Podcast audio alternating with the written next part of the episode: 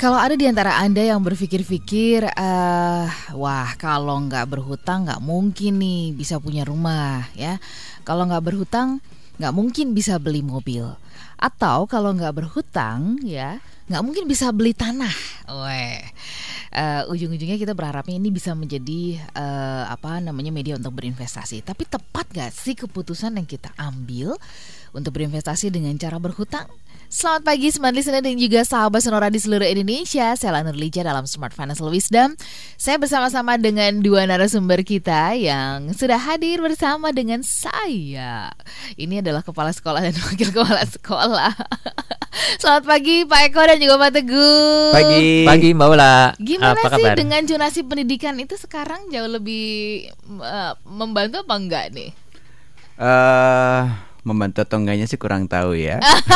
Yang jelas kalau mau memang milih negeri ya cari sekolah deket rumah lah ya. Oh iya.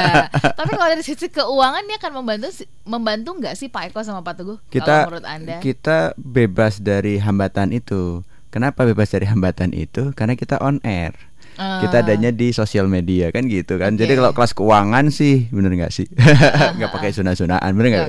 Nggak, artinya maksudnya dengan zona ini kalau menurut Bapak berdua begitu ya, itu akan membantu nggak sih orang tua dari sisi pendanaan? Oh, oke. Ah, gitu.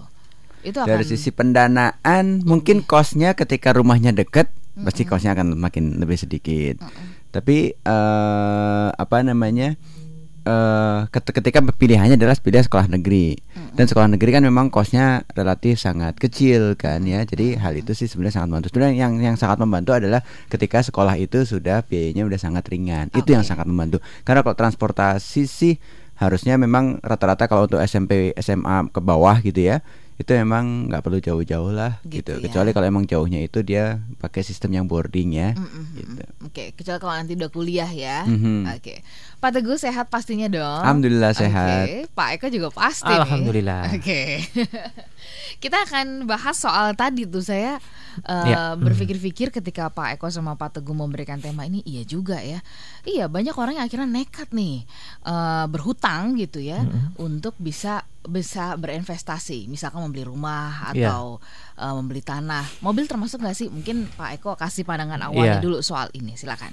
Ya, jadi sebetulnya kita yang paling banyak Mbak Ula ya investasi dengan utang itu kita bisa sebutkan kepemilikan rumah. Mm-mm. Ya, kenapa kepemilikan rumah eh, disebut investasi dengan utang? Karena yang kita eh, beli dengan eh, dana dari utang itu adalah aset.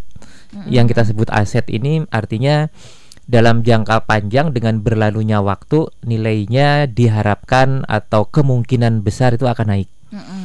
Ya, jadi eh, segala sesuatu yang eh, memberikan nilai di ke depannya itu kita bisa menyebutnya sebagai investasi.